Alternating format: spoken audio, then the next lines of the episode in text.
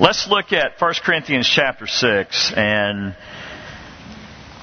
a topic that we just, quite frankly, need to hear. Culturally, where we are historically, we need to hear this message. And so let's look at it now. 1 Corinthians chapter 6, I'll begin reading in verse 12. Paul writes, "All things are lawful for me, but not all things are helpful. All things are lawful for me, but I will not be enslaved by anything. Food is meant for the stomach, and the stomach for food, and God will destroy both one and the other. The body is not meant for sexual morality, but for the Lord, and the Lord for the body. And God raised the Lord, and will also raise us up by His power. Do you not know that your bodies are members of Christ? Shall I then take the members of Christ and make them members of a prostitute? Never! Or do you not know that he who is joined to a prostitute becomes one body with her? For as it is written, the two will become one flesh. But he who is joined to the Lord becomes one spirit with him. Therefore flee from sexual immorality. Every other sin a person commits is outside the body, but the sexually immoral person sins against his own body. Or do you not know that your body is a temple of the Holy Spirit within you, whom you have from God? You are not your own, for you were bought with a price, so glorify God in your body." Well, Jesus, we need you. We are broken men and women.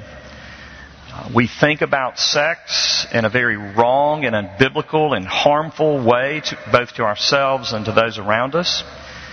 We lack love and we possess lust. We exalt ourselves, we feed our flesh, and quite frankly, we the church need you. Holy Spirit, I need you. As I communicate this truth, oh God, I pray that it would be clear. Only you know the specific circumstances that we all struggle with. And so would you meet us right where we are? Father, I pray that you would use your word this morning by the power of your Spirit to heal us, not to increase shame and guilt. But I pray, oh God, that you would produce repentance in us that would bring sorrow and yet great faith in the healing of Jesus Christ, in the power of His gospel, and in the future hope of restoration and glory. Oh God, would you come and would you pastor and shepherd, prophetically speak to us and change us, oh God. Free us. Do something powerful in the next few minutes. And we just pray this in Jesus' name. Amen. A couple years ago, I had driven across the bridge over to West Memphis, Arkansas, and I'm sure most of us in here have made that drive, and you've seen the many truck stops that are there right off the interstate, first thing you come to in West Memphis. And I stopped to get gas at some of the cheapest gas around and most convenient to downtown. And as I was filling up, I noticed a man and a woman walking by the gas station, and it's a very commercial area. There's no residential area, and there's really nowhere to be walking to. And it just caught my eye, and I kind of watched them, and I noticed that they were heading to where the trucks park. And I began to wonder if my suspicions were true, and sure enough, it was a pimp and his prostitute. And she went to a couple of trucks, but it didn't take long. I think the second try, she was in the cab, and he went and sat on the curb and waited. And as I sat there, or stood there, filling my car up with gas, rage came over me. I wanted to stop this. I wanted to do something. And yet sadness and sorrow came over me as well, because I thought, she is made for so much more. And as I approach and as we come to this topic this morning of sex and the purpose of sex and the confines of sex and so forth, that's really how I'm approaching it.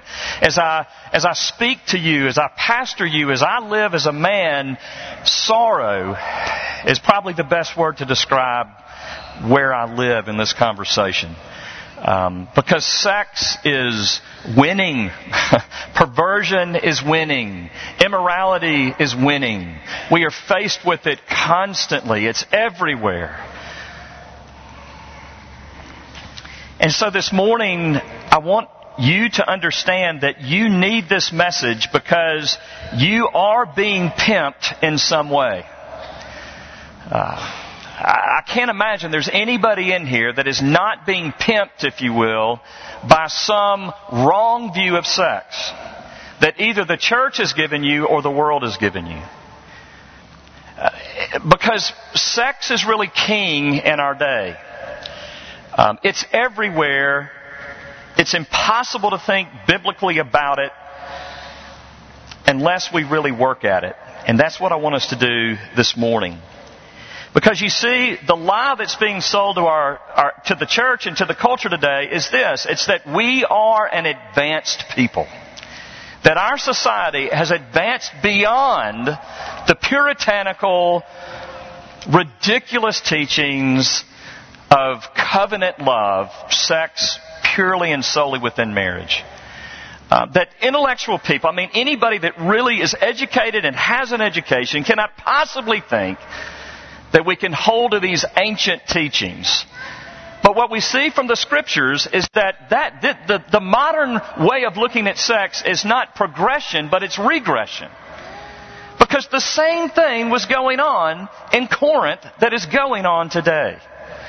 The biggest lie that's being sold to us that we believe is that, oh yes, we're really advancing by adopting views of just coexist. Let people have sex any way they want to with whomever they want to. Just tolerate. Just live and let live. That's what advancement is. That is ridiculous. Because let's just look at Corinth. If that is true, then Corinth was one of the most advanced cultures in the history of the world. Because in Corinth, there were about 3 to 4 different ways that were culturally acceptable for a man at least to have sex. You had marriage. A man had his marriage. And in marriage, you marry somebody that has social capital. Somebody that's respectable. Somebody that you would want to mother your children. Somebody that you want to be your heir. So you have your wife. But also in Corinth, it was common and acceptable for a man to also have a mistress. A girl that is doesn't have the social capital, doesn't have the societal respect that a woman who could be a wife would be, and she's there for fun and for sex as well. But then a man could have his concubine, and that is basically a sex slave. And modern day, it's somebody that you could simply have a booty call with. Let's just put it frankly, that's what it was. And then you just had a prostitute. And all 4 of these were culturally acceptable in the day for a man to get his sex, if you will. Oh man, they were advanced, weren't they? They even mixed religion with it. Surely God wouldn't want you to be deprived of anything. And so they had temple prostitutes. Is it any different what's going on today? No, we are not progressing, we are regressing. And yet, if there's any point at which we have an opportunity, as we saw last week, to be the church of Christ and to be light in the world, it's in this area of sex.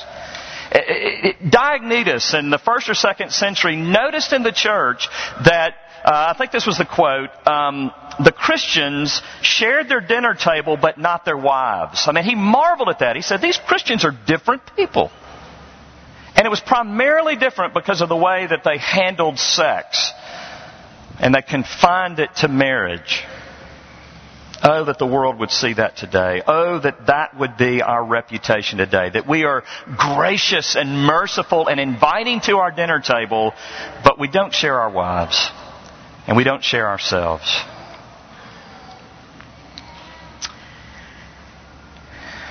Well, the way that we're going to have biblical practice in the area of sex is to have biblical thinking. And so the question that came up to me that I hear all the time is a question that I want to answer that I believe 1 Corinthians 6, 12 through 20 answers. And it's this question. Why can't a man and a woman who are in a committed relationship and who love each other have sex? What's wrong with that? And I would contend that very few people in the church today could answer that question. Listen to this statistic. And it was actually asked in a question. Sound like, can you believe 76% of young American adults below 32 years of age consider living together before marriage as acceptable? And 65% of singles who intend to marry, including professing Christians, now live together before marriage. So, we're not answering the question. Biblically, we are answering the question. And our answer is, it's okay. So, could you this morning give an informed biblical answer other than God says no to why can't two committed people in love, in a committed relationship, have sex? I doubt many of us could. And so let's go to it. The first thing I want us to see that I think this passage tells us is that that God made us for covenant, not committed relationships. God made us for covenant relationships, not just committed relationships. You can't find committed relationships in the Scriptures, but you can find covenant relationships in the Scriptures. Lately, Rachel and I have spent some time with a number of our friends who have been married 20-plus years. And I was thinking about this last night as we were actually at a wedding and saw many of them, renewing old friendships, seeing people we hadn't seen in a long time. And probably because I was preaching on this topic, but I just kind of looked around the room and I just kind of isolated those people in my mind that I know have been married a long time. And as I looked at each of those couples, I could probably tell you and give you a commentary on some very unhealthy dynamics in their relationships. I didn't see one that I could point to and say their marriage is perfect. But what I did do as I looked around is I looked at those marriages and I said, they're not perfect, but there's something so attractive. There's something that draws me to that. There's something right about it. And dear friends, as I look at my own marriage, almost 31 years into it, I can promise you, and I believe you could probably dissect my marriage too, and the closer you are to me, probably the better, and point to some real dysfunction. But here's the reality. I think you would have to say, but there's something right about that. There's something good about that. And I think what it makes me see is I look at relationships, and I know we have friends that have survived, whose marriages have survived unfaithfulness. We have friends whose marriages have survived pornography addictions. We have friends that have survived all kinds of stuff, and Rachel and I have survived a lot of stuff. And I think that's kind of the point, is that there's something right about that. It's not two perfect people coming together. That would be too easy. But it's two imperfect people coming together, struggling to be better day in and day out. And going through seasons where you're not struggling so much, you're just kind of surviving. And yet at the end of the game, there's something right about it. One thing we can say about the whole same-sex marriage debate is this. Isn't it interesting that the gay and lesbian community want to be married?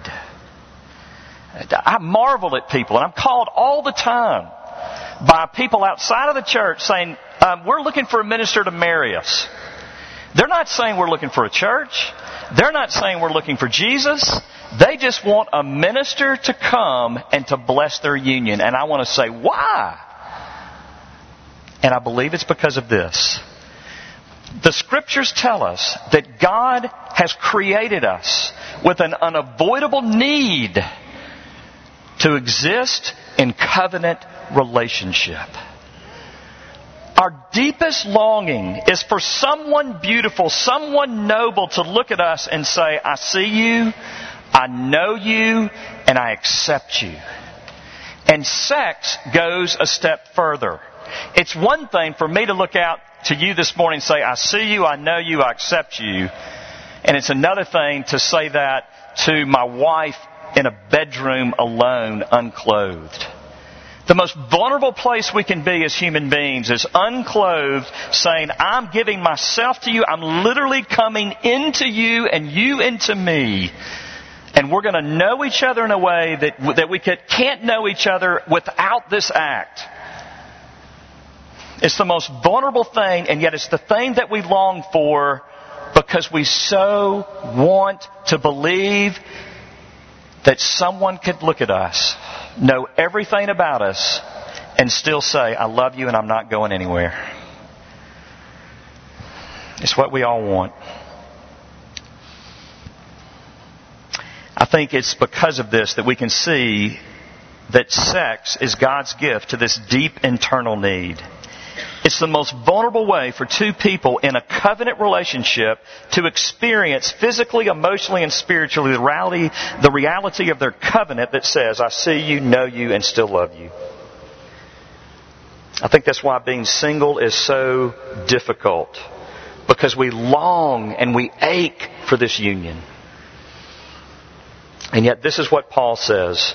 The body is not meant for sexual immorality. In other words, you can't just go find it some other way. You can try, you can convince yourself, your culture, you can redefine, you can do whatever you want to do, but at the end of the day, your body is not meant for sexual immorality. You're going to mess yourself up. But then he says in verse 13, it's not meant for sexual immorality, but for the Lord, and the Lord for the body. Notice, this is fascinating. The body is not meant for sexual immorality, but notice he doesn't say, but it is meant for a spouse. This is strange. The body is not meant for sexual immorality, but he also says the body is not meant for your spouse, but for the Lord. That is crazy. So what he's doing here is he's really taking the church's view so oftentimes that seeks to deify marriage as the end game, and he says that's not even right. But here's what is right. Two people coming together in covenant relationship saying, I will never leave nor forsake you, then taking their clothes off with one another, coming into each other, giving themselves everything they are to the other person, over the long haul. And what does that do? It gets us into what we were made for, namely covenant love, which really and ultimately can only come from God. So there is a real straight line between sex inside of marriage and you understanding God's covenant love for you. I mean, what God is saying is, you want to understand my covenant love, then stand before another person and say, I will never, for better, for worse, for sickness, for whatever, until death do us part, and then for the next 30, 40, 50, 60, 70 years, you give yourself to this other person sexually, and then you're going to understand what my love is like and what glory is like. Isn't that beautiful? What he's telling us here is sex is to be an expression, an experience of our love and union for Christ, ultimately. And this tells us so much. It tells us that sex is not just pleasurable. Now hear me, sex is pleasurable, and that's kind of the point in our culture. It's pleasurable whether you're married or not. And that's why it's so tempting. I mean, the fascinating thing to me about it is even in rape and abuse cases, many of those that have been raped, many of those that have been sexually abused will struggle with shame and guilt. Why? Because they got some pleasure out of it. Some of them, not all of them. Why is that? Because God created it to be pleasurable. But not only to be pleasurable. And so it's not just pleasurable, but also this whole idea that the body is meant for the Lord and therefore sex is meant for the Lord. It tells us that sex is not merely for commitment. And here's where we get a little deeper into this. To give yourself to another sexually in a committed relationship, but not a covenant relationship, is to live with the insecurity of impermanence. Committed relationship is something that we just kind of made up to try to make sex outside of marriage sound good. Because here's the deal. A committed relationship is nothing more than you taking the agreement, okay, I'm committed to you until the worse. I'm committed to you for the better, but not the worse. I'm committed to you as long as you've got a good paying job and you got a nice car and you can pick me up, but you lose that, I'm gone. I'm committed to you until. And we were not created for that kind of impermanence. And so we live in this insecurity. Am I good enough? Am I good enough? Am I good enough? And you try to prove it in bed. And the highest form of betrayal is at the end of this committed relationship when the commitment ends. And you're just thrown to the side and you're looking at yourself. You don't even know who you are anymore. Why? Because you weren't made for that. You weren't designed for that. And you can't get around it. It doesn't matter what you do. You can't get around it. The body is not meant for sexual immorality, but for the Lord. And then secondly, sexual sin is sin against your own body. Why can't two committed people in love just have sex? Because it is sin against your own body unless it's in the confines of marriage. Malcolm Muggeridge said this. He said, people do not believe lies because they have to, but because they want to. It's profound. People don't believe lies because they have to, but because they want to. You know why? It's so easy for our culture to sell this whole thing that we've progressed beyond the ridiculous teaching that sex should be limited to the confines of marriage because we want to believe that. I mean, how much easier would life be if that were true? And yet, how miserable would that be? And that's what we're finding out.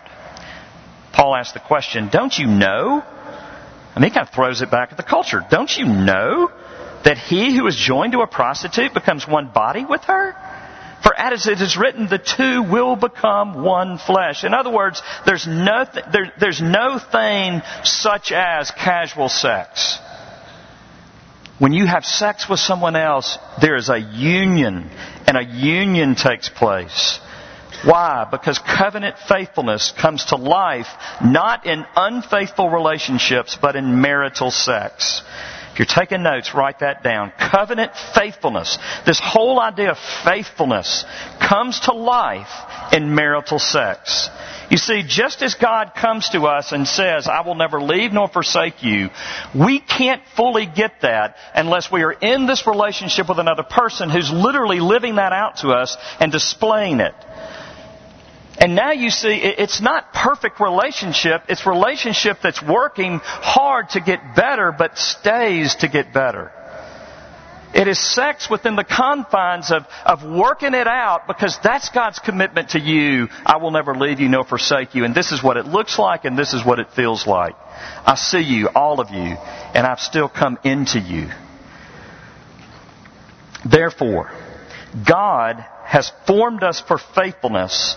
And so when we give ourselves in relationships, sexual relationships of unfaithfulness, it begins to twist something in us. You see, you have to do something internally to be in serial sexual relationships. You have to convince yourself. You have to preach a message to yourself. Okay, this has nothing to do with love. It's okay that this person's gone in the morning. It's okay that I feel like garbage. It's okay that I don't even respect myself anymore. It's okay. This is progression. This is what the culture's telling me. You've got to preach that to yourself. When the reality is you are degrading yourself. When the reality is you're doing deep damage to your soul because you were made for faithfulness, but you've given yourself and you're practicing unfaithfulness. And so guess what? Something is twisting inside of you. And it becomes harder and harder to give yourself away. I think a huge lie that we tell ourselves today is, I will settle down one day and I'll get married, but I'm going to have some fun before I do. What you're doing between now and marriage you will carry into your marriage. Okay, I'm just going to mess around with porn for 12 or 13 years. That's not going to hurt anybody, right? Take a porn addiction into your marriage and tell me it's not impacting it. Could the lie be any more obvious?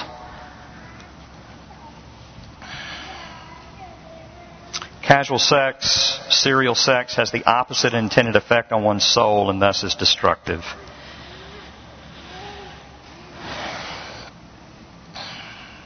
Living together.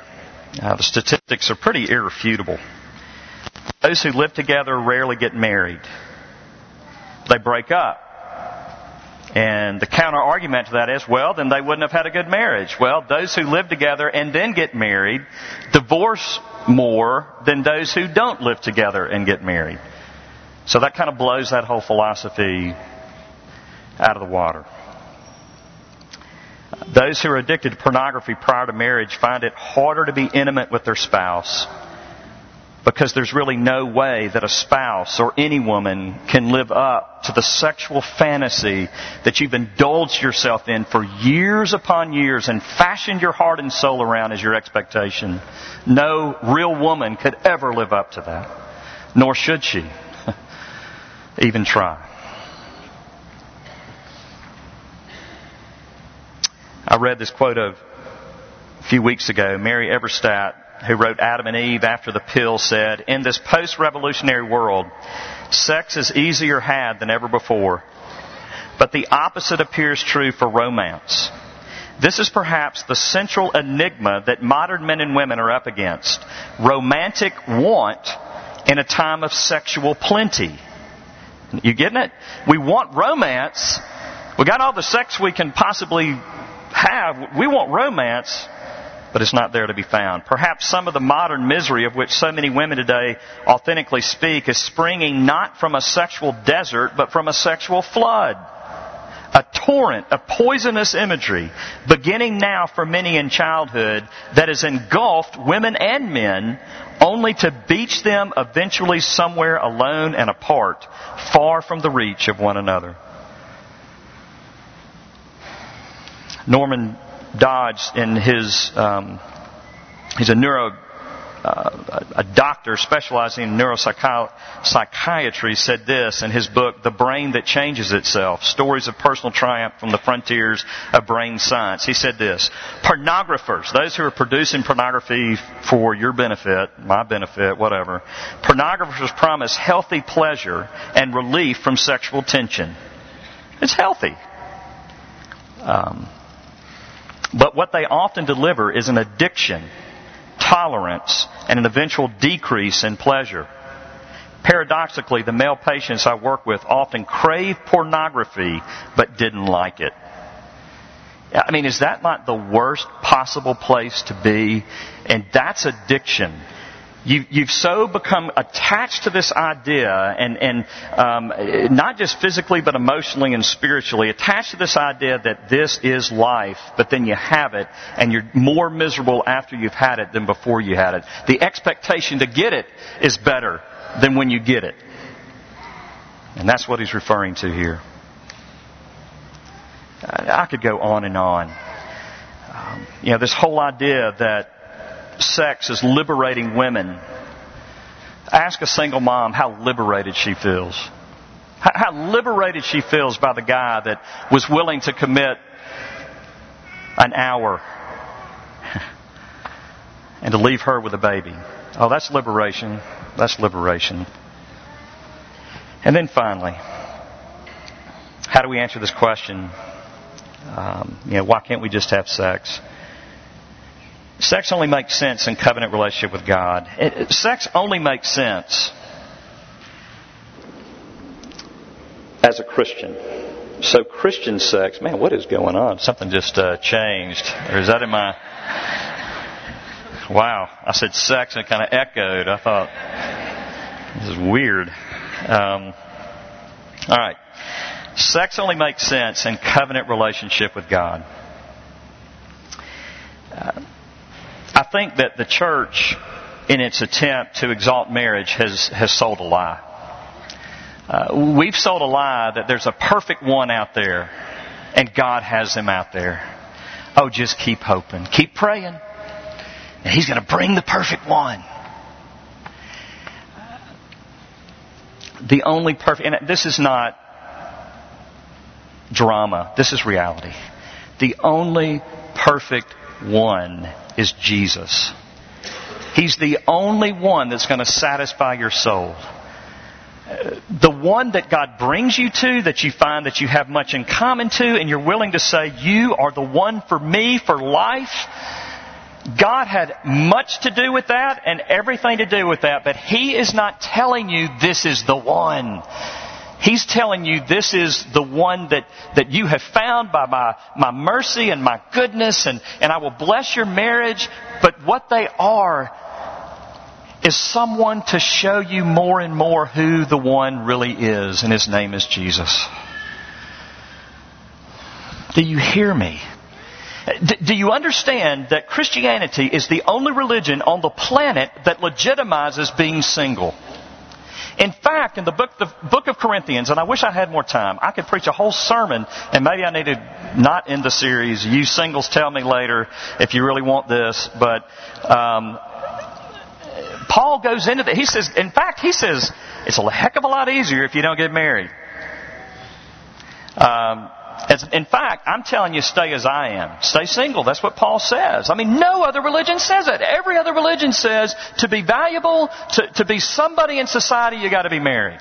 So even if it's a bad marriage, go find one because you're nobody is single. Christianity says no.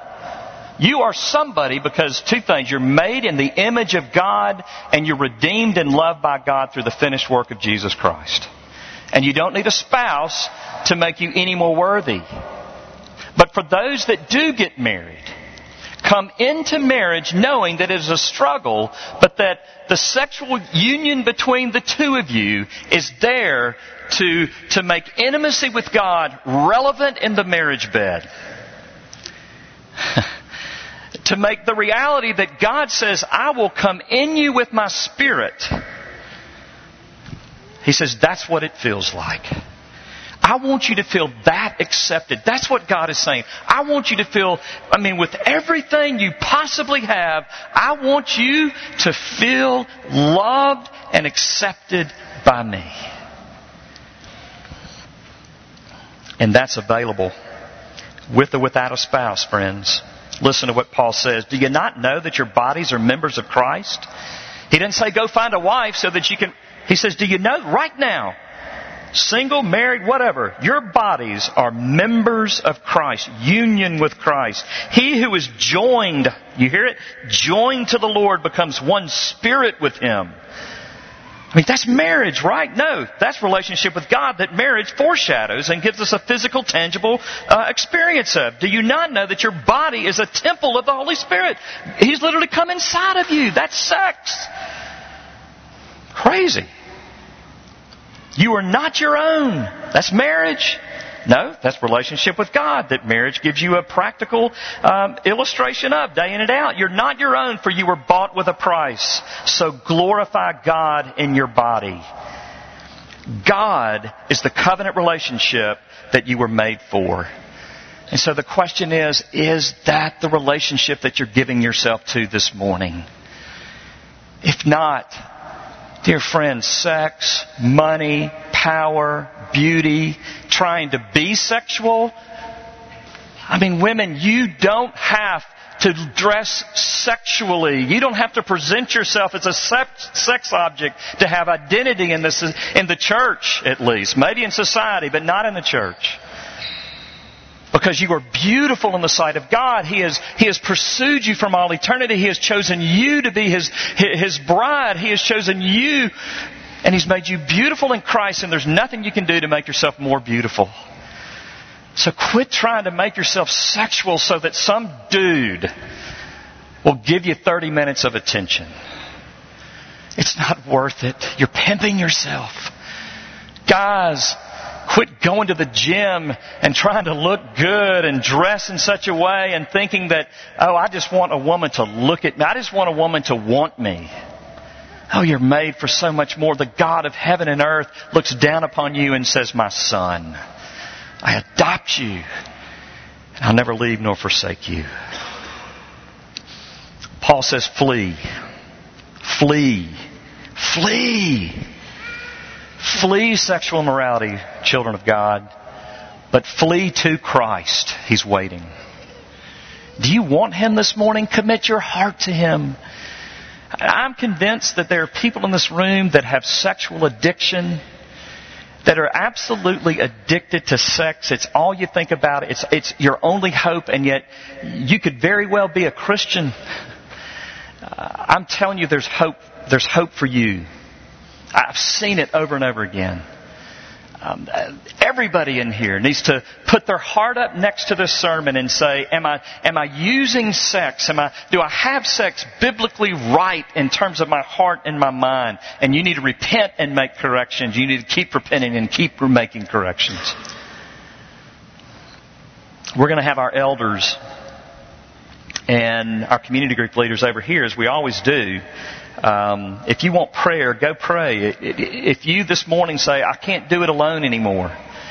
If you've been giving yourself to men, or you've been giving yourself, whoring yourself to women, if you are having a sexual addiction, I would love for you to share that with one of them, and we will help you. Because, church, we have to attack this. And Jesus is the power to attack it. And doing it in community is the only way to do it. We need each other. So would you come to Christ this morning? And would you receive His love? And would you give yourself to Him? And if you're struggling to that degree that you know you need your community, come up and ask somebody to help you. Well, Jesus, we thank You for the gospel. We thank You for its power. Would You come to us? Would You work in us by Your Spirit? Would You do mighty things in this place this morning? Lord Jesus, heal us sexually. I pray for those that have been sexually abused. I pray for those that have been married and divorced, cast to the side, or they've cast someone to the side and they feel regret. Father, I pray for the one who is struggling alone, that You would bring hope and healing to them this morning. I pray for our singles, oh God, that so long for this union, a physical union on this planet, that will give them that relationship of experiencing glory. But I also pray that You would help them see that they don't need a spouse to complete them or to make them any more valuable. Father, give them peace and rest in You. Father, be with us in our marriages. Father, help us to know that You know our marriages are not going to be perfect, that we're going to struggle, and we're going to struggle for the long haul, but You're there waiting for us to come and to say, You're the one. Lord Jesus, You're the one. So complete us all this morning in Your love. Bring Holy Spirit. Would You just pour out Your mercy upon us? Come in us and bring us the joy and the freedom of the gospel of forgiveness and acceptance and love. Oh God, would You bathe us this morning? We need it. We just lift these things in Jesus' name. Amen.